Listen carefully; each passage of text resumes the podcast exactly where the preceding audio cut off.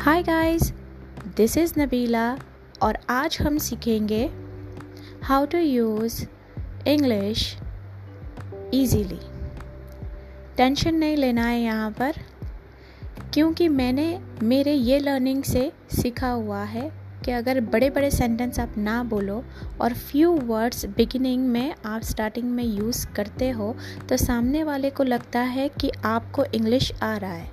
सो so, मैं आपको तीन स्टेप में सिखाऊँगी। आज हम एक नया वर्ड लेंगे।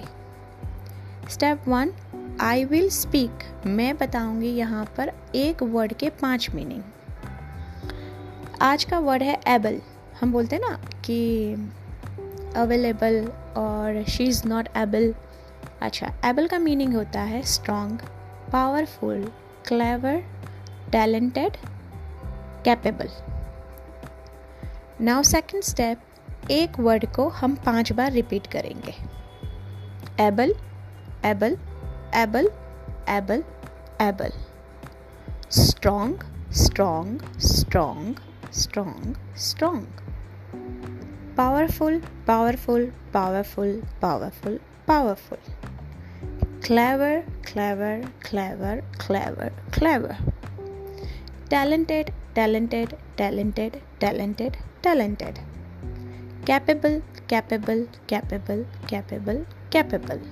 Now third step ये वर्ड आप कैसे यूज़ कर सकते हैं आपके डे टू डे लाइफ में?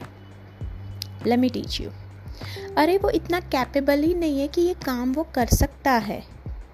अरे आपको पता ही नहीं कि वो कितना कैपेबल है यार। उसकी कैपेबिलिटी समझो आप। आप ना समझ ही नहीं रहे हो कि कितना स्ट्रांग है वो। वो ये काम करने में एबल है। आपको नहीं समझ में आ रहा है। देखो, मैंने तो इससे ज़्यादा पावरफुल इंसान देखा ही नहीं है, क्योंकि वो वो काम कर सकता है। एक चीज़ तो है कि स्ट्रॉन्ग क्लेवर और कैपेबल प्लस वो टैलेंटेड भी है। ये सारी चीज़ें आपको एक ही बंदे में मिल जाएगी तो क्यों इधर उधर भागना? I hope you understand how you are going to use this word try कीजिएगा कि आपकी डे टू डे लाइफ में ये से वाले वर्ड आप यूज़ कर सको और अपनी पर्सनालिटी बना सको। I hope you like my video and see you in the next video thanks for listening.